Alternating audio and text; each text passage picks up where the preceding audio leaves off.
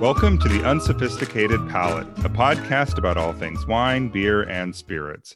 Join us each week as we drink and delve into different alcohol related topics. I'm Marc.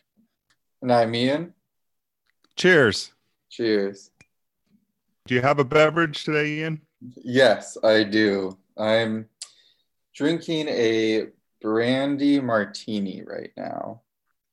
Oh, that sounds delicious. So basically, instead of your vodka or gin, you you replace it with brandy.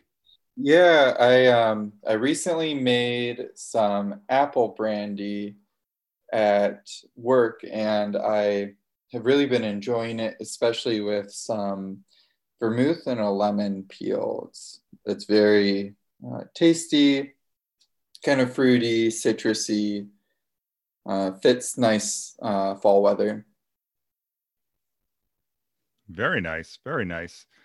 Um, so let's, so for those, you've been on several times. You're kind of the, uh, I, would say unofficial, but I think at this point you are the official uh, cocktail expert here um, at the Unsophisticated Palate. So, um, but some people may not have uh, heard you in the past, or this may be their first foray. And in which case, I'd strongly recommend go back and listen to some of the past episodes with you with uh, Ann Arbor Distilling, as well as just the cocktails one with you. Um, but that, so for those people who haven't had that pleasure, uh, if you can just tell us a little bit about who you are and and and what you do. Yeah, my my name is Ian. I have been working at the Ann Arbor Distilling Company for a little over a year now, where I assist the distiller in making all of our spirits.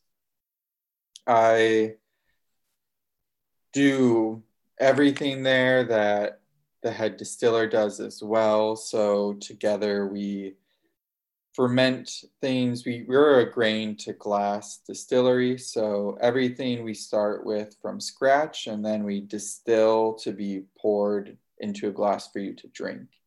Um, before that, I was a bartender for like seven and a half years working with wine and spirits in different locations throughout Ann Arbor. So today we're going to talk about some more cocktails. Last time we were on here, we were able to talk about. I think we got four, five, six different cocktails that we we kind of discussed. So today we kind of grabbed a few more and figured we'd come on here and kind of talk about the drinks, what they are, a little bit of history, some of that kind of fun stuff, and and go from there. So I think the first one you wanted to talk about today, which is I think one most people are familiar with, although I learned a whole lot just uh, just kind of doing some quick research on this one. Plus, I'm so I'm very interested in what you have to say. Uh, but that's the margarita. So why don't you tell me a little bit about the margarita and and uh, you know you, what what what do you have tell me about margaritas? Yeah, I agree. Everybody knows what a margarita is but not everybody knows kind of like the history behind a margarita. And I thought I knew, but I was surprised to learn a little bit when I was researching the margarita. Uh, but to begin with, for those that might not know exactly what goes into a margarita, it's a fairly simple drink, but it can be served many different ways. Um, the basics of the drink, though, is tequila. Orange liqueur, more commonly used, is triple sec, and lime juice, served with a salt rim most frequently, but not always.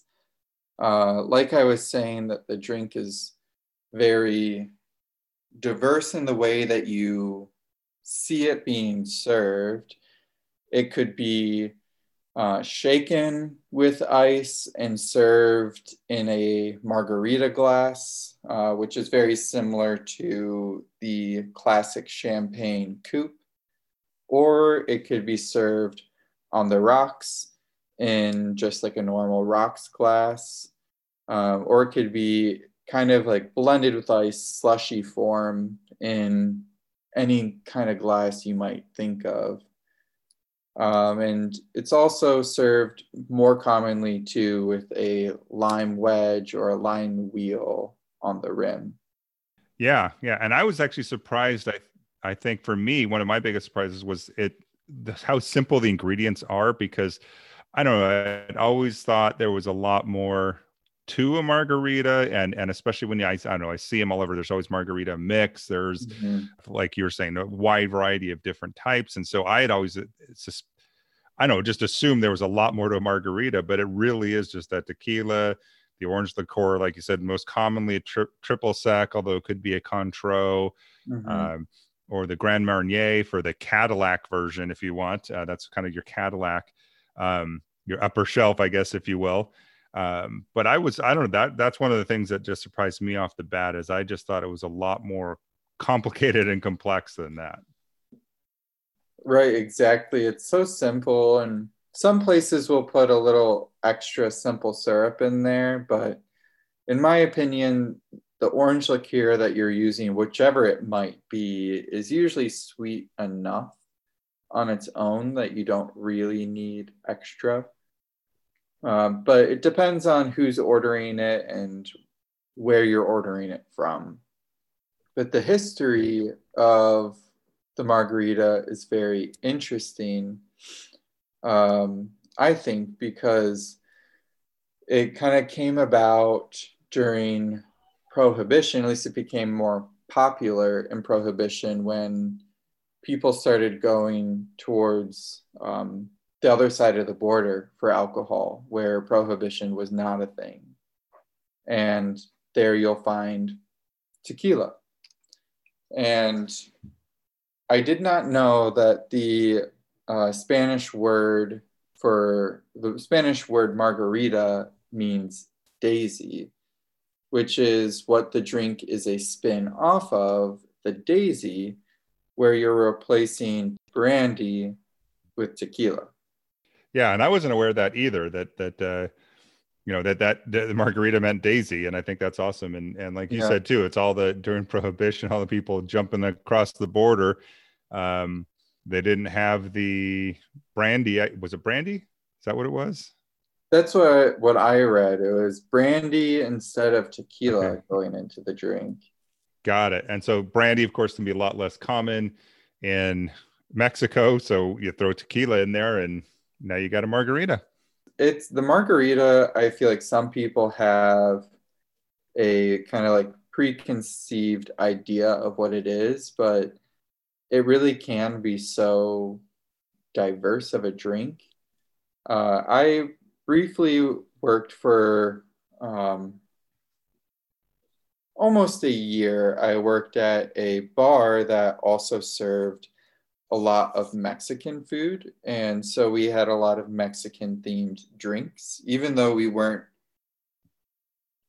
branded as a Mexican restaurant or Mexican bar, but one of the owners was Mexican and brought in a lot of family recipes and style to the place. And we, of course, had a margarita on the menu. And I really liked ours because we served it, we served it up. Um, so no ice, but it was shaken with ice. And instead of a salt rim, we had a Tajín rim, if you're familiar with the seasoning Tajín. Very vaguely. It has some peppers in there, there's some salt in there, there's some like dried lime peel in there. So it's just like a, a spicy, flavorful seasoning. And uh, it adds a really oh, nice. It sounds like a perfect compliment. Oh, yes, exactly. It's a really nice complement to the margarita. And something that I do like to do as well that we did at that bar was instead of lime juice, we used a sour, which uh, we made in house with orange juice, lime juice, and lemon juice. And so it just kind of opens up the flavor a little bit more broadens it up and really pulls out some nice flavors in the tequila and complements even better with the Tajín. And, and that sour again, I think that's part of what I was uh, thinking about interpreting as whatever like i said the making it more complex because people will talk or i said I, I think i refer to it as a margarita mix or something like mm-hmm. but that's that's mm-hmm. sour but that sour really is kind of the lime juice but as you said could also be blended with other citruses um, you know generally sour right and then so that's kind of the sour when people are talking about that in a, in a margarita that it's it's that simple that it's usually just that fruit juice or that i guess that citrus juice. Yeah. Totally. And you can order most places like mexican bars and restaurants will have their specific house version of a margarita which is usually always fun and good. Uh, but you could of course always order one however you like it as well and like you, I actually worked for a long time in a. Uh, well, I don't know, like you. You worked more in a bar. I worked actually worked in a Mexican restaurant for a long time in the kitchen. I was a kitchen manager there, and uh, I didn't drink at the time. But again, I think my exposure to margaritas is slightly off from working there because it was more of a, um, I guess your Tex-Mex or Cal-Mex. It was kind of a modernized twist on Mexican. So of course, all our margaritas were you know super fruity uh i mean it was a different one every week or whatever like you know blackberry yeah. margaritas and watermelon margaritas and you know and everything else so i just always assumed that that's strawberry margaritas whatever that that's yeah. kind of what a margarita was and i think it was backing into it or as i've gotten older and and learned more about margaritas that's actually again they're delicious and they're really good but that's definitely a twist or variation on a normal margarita. Just about anywhere you go, you'll it'll be served to you differently. It's a very very versatile and diverse cocktail I found to be out there that it's can come in any shape or form. The other thing I wanted to kind of cover because I guess this is something I'd always I guess I hadn't thought much about, but it was interesting to learn. And that's the skinny margarita. And I'd always assumed it's kind of, and maybe it is kind of the diet version, right? It's calorie down, it's trimmed down, whatever it may mm-hmm. be. And I don't know if any of that's true, but that's the way I always kind of looked at it. But really, what that is, is that's when you're looking at just tequila and lime juice. You're basically taking out orange, the orange liqueur and anything else. So it's really just tequila and lime juice, and that's a, a skinny margarita. Oh, I did not know that. So do you have anything you want to share else to share on margaritas? That they're good, and if you've never given them a try before, you should give it a chance and maybe try the house one at wherever you're at. There you go. And and I I always love the Cadillac. And and I got to ask you, I know most people and traditionally are salt rim people, although that there was the other one. Was that that they were putting on there? Tajín. Tajín, which sounds actually, and I'm not a salt person. I don't like the salt on the rim. I think to me that overpowers and or washes out some of the flavor of the tequila of the of the margarita for me personally. Although that Tajín actually sounds delicious, so I would give that a go. But yeah. I'm assuming you're probably a salt person, right? No, I, I agree with you. The salt is not my favorite thing on a margarita. I usually, if I'm ordering one somewhere, I'll order it without a salt rim.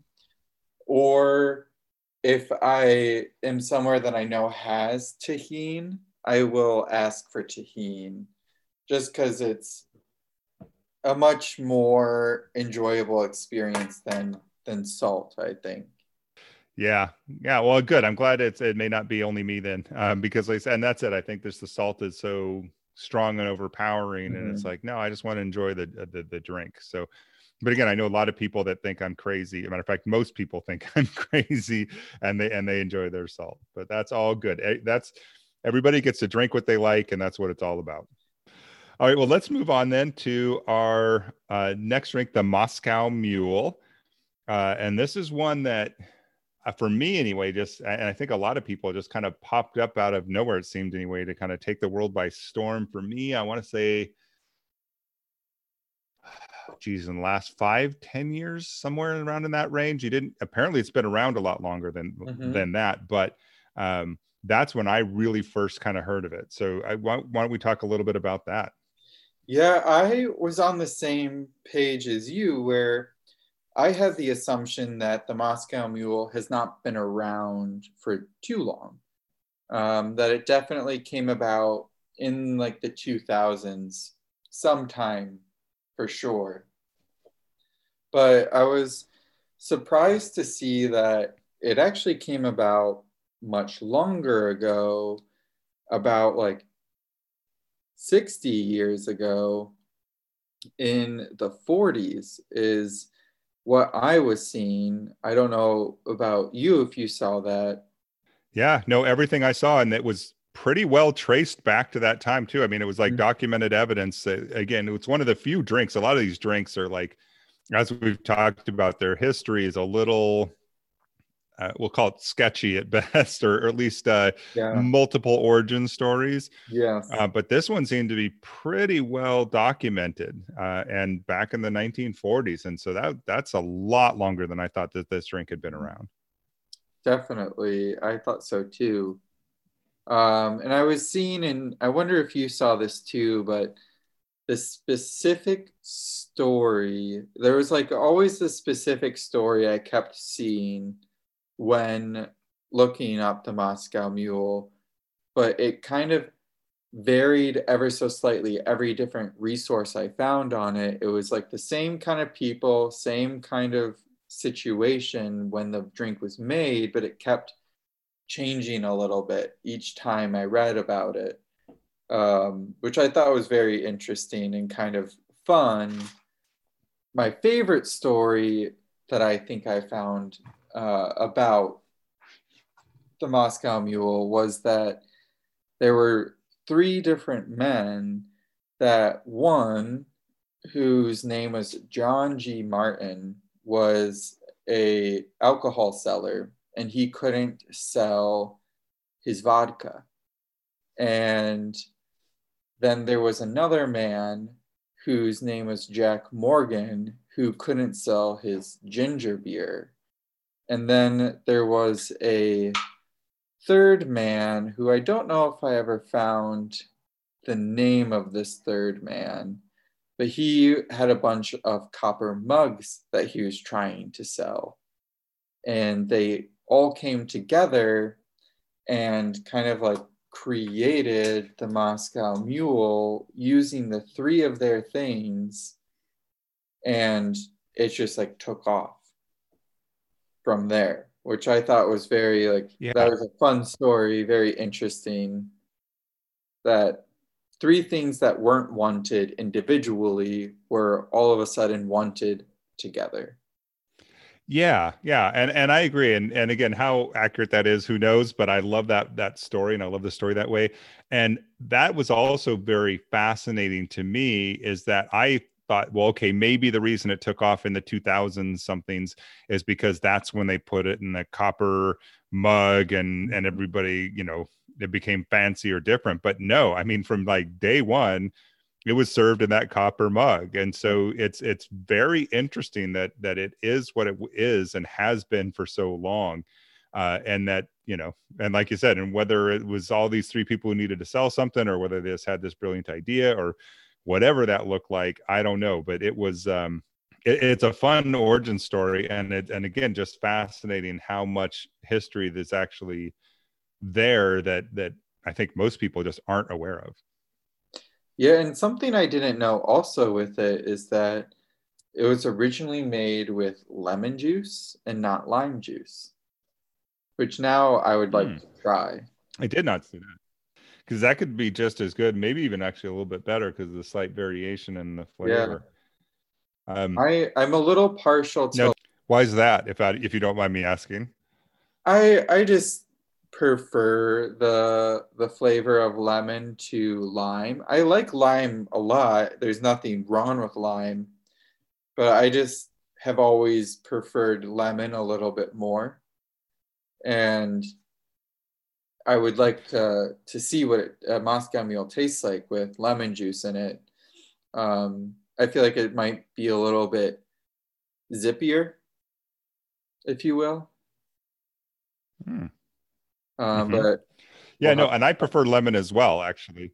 I was just kind of curious as somebody with like, you know, again, the, the history and experience that you've had, if there was something, if there was a reason behind it or, but it just sounds like it's just your, your personal preference and, um, which I, I fully agree with. my it's a personal preference as well as I do uh, think that I'm a I'm a big gin drinker and I think that lemon does tend to pair a little bit better with gin than lime. And so that's why I think I find myself gravitating towards lemons a little bit more than limes. Definitely. Definitely. Um, awesome. Well, so now did you get uh, any kind of, I mean, I, I got a little bit, but I want to kind of see what you found out about why the copper uh, or why the copper makes a difference or why it stuck around as, as long as it has. I didn't see anything too specifically other than the fact that it's kind of about like the presentation of it. It is very like it pops, it's noticeable, uh, as well as copper itself is um, very good at kind of it's changing temperatures. Um, I'm the right word is not coming to mind where it's um, it's Well, here's what I found, which Yeah. I loved. It said it was a superior thermal conductor. How's yeah that? yes that's that's a great way to say it. Um, that's why at the distillery and just about every distillery uses copper stills. Uh, it will change temperature very quickly. It'll kind of maintain temperature. So it'll my thought with the copper mug and a Moscow mule is that it will keep your drink cold and your ice won't melt so quickly. Interesting. I hadn't thought about that in, in relation to uh, the stills and, and why they're the copper, uh, but that actually now makes a whole lot of Mhm. sense. And according to theory, or I've seen like I saw things out there. They said be careful of the copper because you can get copper poisoning and whatnot. But Oh, yeah. and ideally, you want to do have it plated on the inside with you know uh, uh, something. But also, basically, there's nothing proven, and with the amount of time and exposure that it has to the copper, there's very very little risk of any kind of being sick from it. So yeah. ideally use it with a, the coating on the inside but if you get a served a mug that doesn't you're you're going to be fine just drink fast there you go problem Yeah, solved drink- right drink fast. Yeah so now i did find a couple variations i wanted to cover i don't know if you came across any or do you want me to just kind of throw some out Oh yeah, I'm curious as to what you found because working in bars, I've I've made several different variations before, so I'd like to see what what you found. yeah and i didn't list them all because there are a bunch of them so i just went There with some of the lot. ones that definitely stood out for me so there's the kentucky mule which Mhm. is bourbon which makes sense bourbon country right Yes. uh, the gin gin mule, which would be gin, and and this is all instead of the vodka. Basically, everything Gin else gin. stays the same. I've heard the the gin gin mule referred to as a London mule. Oh, I like the London mule better than the It's gin like gin. London mule. dry. That sounds better because this other one's like it's Kentucky. It's uh, I like the London mule because the next one is a Jamaican mule, Yeah. which is using rum, Right. an Irish mule, which is using Irish whiskey. okay. Uh, so again, I think that London mule sounds a lot Yeah. better and fits better. It fits the Uh, here's one for you though, because I know, yeah, that's a theme, right? Uh, I know you're an absinthe lover. yeah. Uh, so the Bohemian replaces it with absinthe, oh, uh, and then the Dead before. Man's Mule. The Dead Man's Mule. I've not heard of that one before. Okay, so this one is absinthe and cinnamon schnapps Interesting.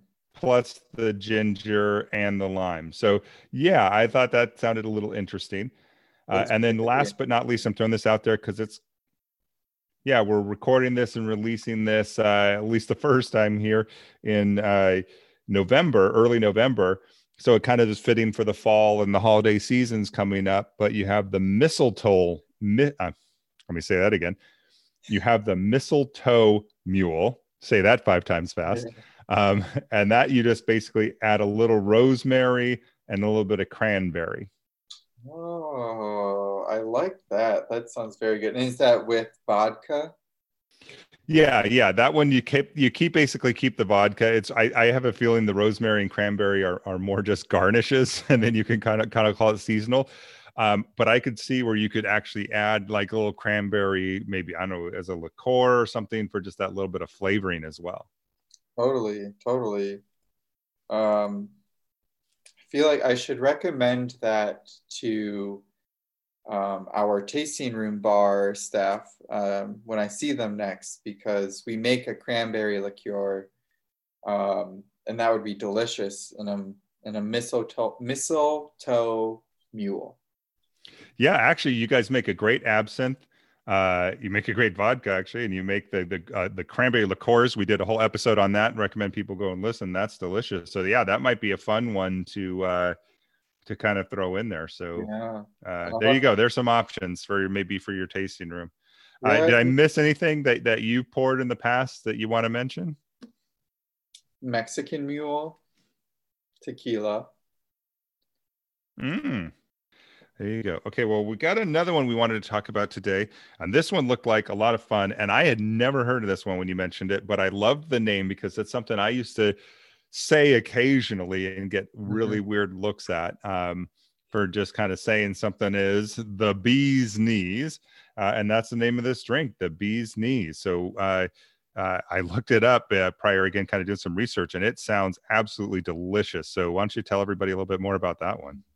The bee's knees is one of my favorite cocktails. If I if I ever see it on a bar's menu, I always order it um, and you were probably using the phrase the bee's knees just the way that it was intended for the drink, that it was great. It was, you know, it's phenomenal, it's wonderful.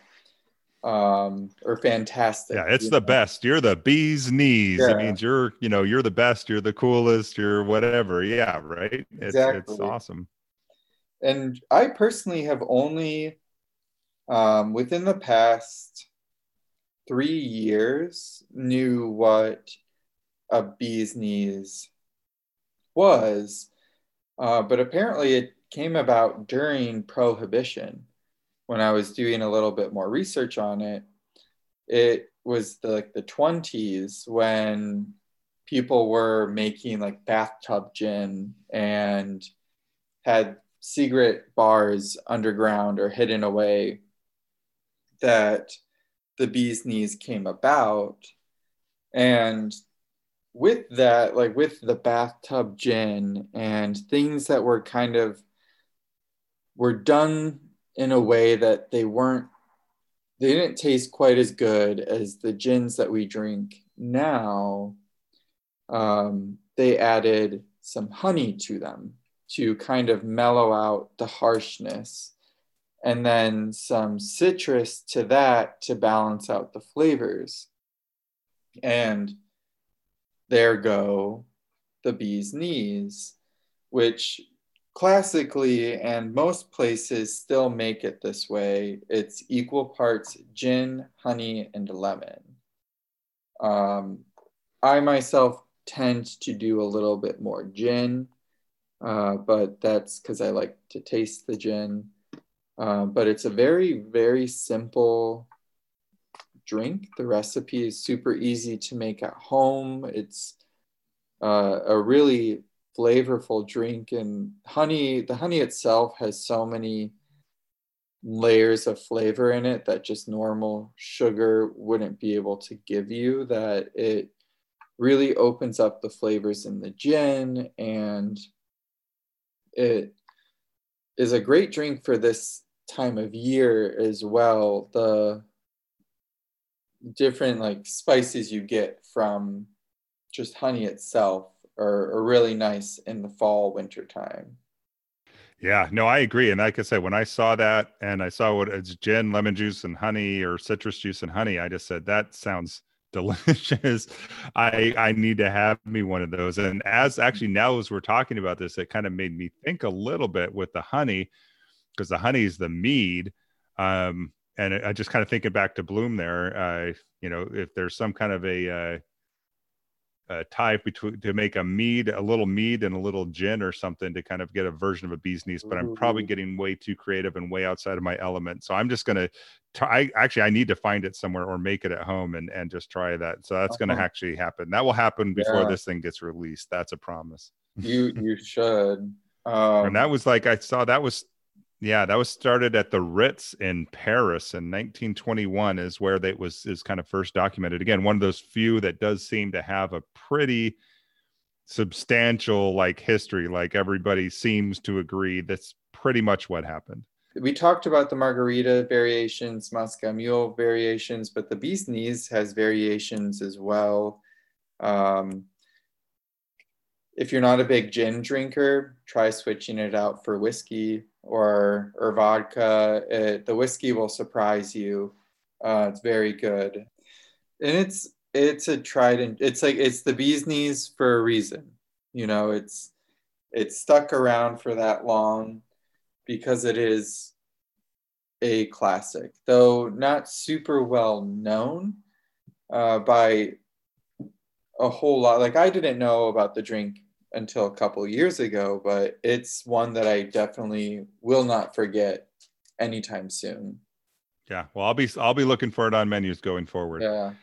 Now, what I wanted to cover a couple things. We're not going to talk uh, uh, a couple more. We could have talked a couple more cocktails, but what I'd really rather do is dive into so both the the cocktails we talked about last time, and, and I have heard for both the Moscow Mule and the Bee's Knees. If you're feeling a little adventurous, shall we say, you can add some bitters into those drinks. And bitters is something that is always, I, I, I know, I mean, I, I've had a lot of questions around. Let me put it that way. So I assume a lot of other people do because I know you you put a couple drops of bitters in and it makes an old fashioned and it makes a this and it makes a that. Um, but I had very little insight into what bitters are. But I understand you've got some pretty good background or knowledge into bitters. So I would love for you to kind of explain a little bit about uh, what bitters are. So when people are making cocktails or thinking about cocktails or anything else and bitters comes up, they, they'll have a little bit more knowledge. Yeah, uh, bitters are a very interesting thing uh, to use in drinks, and just by themselves, I find them very fascinating and interesting. Uh, they are something you could easily make at home, uh, but they're also very easy to find at a grocery store, at a liquor store. Uh, they're very common and used at every bar, restaurant that serves any kind of mixed drink. You'll you'll find bitters there, and there are a couple like key players in the manufacturing of bitters that you'll find, the most popular one, the most common one is Angostura. And the second is Peychaud's. Both are very good bitters and used very frequently, but they taste quite different from each other as well. Uh, Peychaud's is going to be a little bit more fruity, a little bit more floral, where Angostura is going to be a little bit more citrusy and more bitter tasting. Get a little bit more into what they they actually are. So this is what I read as an actual. Uh, before we go into some of the history, because the history is fascinating and long, uh, and I love that. First, though, is this is the the definition I read, which again, some of these definitions I think are always a little bit I don't know, interesting. I mean, I guess if you had to define words, maybe this is the ways to do them. But mm-hmm. uh, it was for bitters is an alcoholic preparation flavored with botanical matter. and so I just I don't know. I mean, between alcoholic preparation and botanical matter, I'm just kind of like that doesn't tell yeah. me a whole lot. But it from what I gather, it seems like a heavily steeped um, alcohol, almost like like almost like you make a really strong tea. So you'd get these um, botanicals, if you will, which could be roots or herbs or barks or fruits, right? And then you just steep them for a really long time until they get this really strong, intense flavor. Is that accurate? Or am, am I getting that right? Yeah, no, that's that's pretty much what it is. Um, there, the the the process of making bitters is very simple and very straightforward.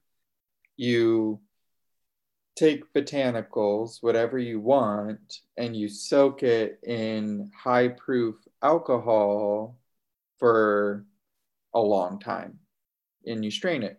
Yeah, real quick, you say high proof alcohol. Would that would you just take a vodka? Would you take a gin or does it matter or so it it depends. Um when it there there are a couple of different like ways you can go about making bitters. One of which is if you're going to you be using them just for cocktails. Uh, classically, like traditionally, bitters were medicinal, used to treat ailments, uh, to help upset stomachs or get rid of a cold or clear your throat or you know what what what have you they were like designed and made for different purposes if you're making a uh, bitters for using in cocktails, I would say the higher proof, the better. Um, if you could get 80%, 160 proof Everclear, that's perfect. For something for a drink, I think about what I want it to be like. So, like if I want to make something similar to Angostura, I'll throw in everything into one bucket.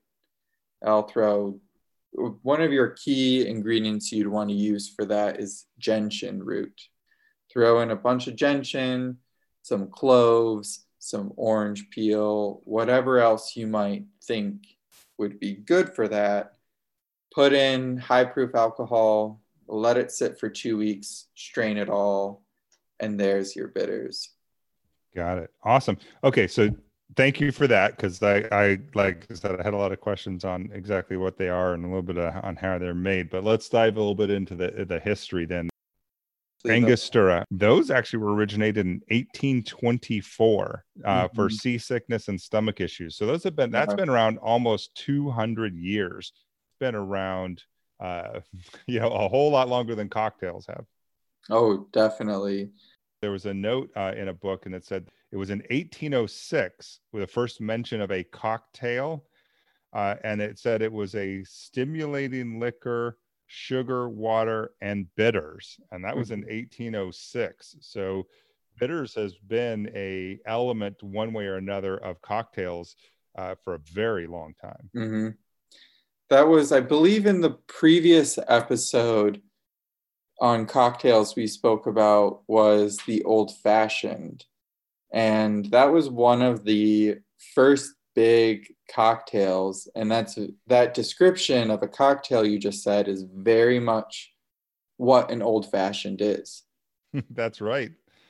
Okay and so uh, i guess the only I, will get my only parting thought on this and i'll get kind of parting thoughts you have on bitters is but basically uh, what i read is that since cocktails are usually balancing or have some kind of a sour and or a sweet flavor the bitters is kind of adds that third flavor, kind of rounds it out, balances it, and adds complexity, which is why you would actually put them in a drink. It, it kind of uh, again brings in that that last element of flavor.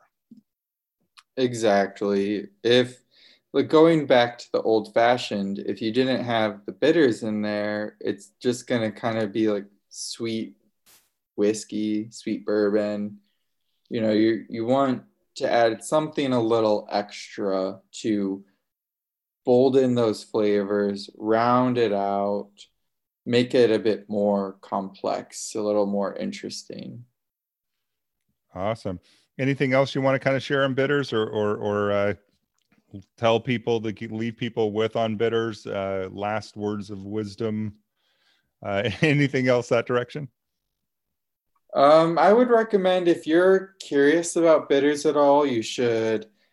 There's there are so many different bitters out there. It's not just Angostura and Peychaud's um, definitely like look into them, try them out, um, put them just in soda water, just drink that. It's really tasty, I think. Um, if you have like an upset stomach, that's the perfect thing to do. Otherwise, if you're even more interested, you should try looking into making your own. Um, there are a lot of resources out there and they're not that difficult to do. Um, and it's a lot of fun. Yeah, and I highly recommend that. I've had a lot of fun. I've actually homebrewed some beer now. I've uh, done a few different things here, and and so I highly encourage that as well. Is is kind of experiment a little bit, play around a little bit, and and make it at home. It brings that um, a little bit extra knowledge, a little bit of extra fun, uh, just a little extra something to uh, to the whole experience. Mm-hmm. And a good gift for the holidays to give people if you like to make things for someone Oh, that's a great idea. Yeah. If you make a, a, good bitters recipe that you like, that would be a great holiday gift. Yes. Uh, it, eh, for anyone, just because it, it's like homemade, it's delicious, and uh, most people uh, are, are, you know, making cocktails at home and or should be. We did our home bar episode came out last week. If you're listening to these in in order here, uh, we talk a little bit about uh, having some bitters and, and the fun and joy, I think, of making drinks at home and making them for others. So that adds that extra element in there where you can say, oh, and hey, these are my bitters or these bitters were given to me by my friend. So I think that that's a, I, I love that idea. Yeah. If you want more information, you can check us out at theunsophisticatedpalate.com. And until next time, drink responsibly. Cheers, Ian. Cheers.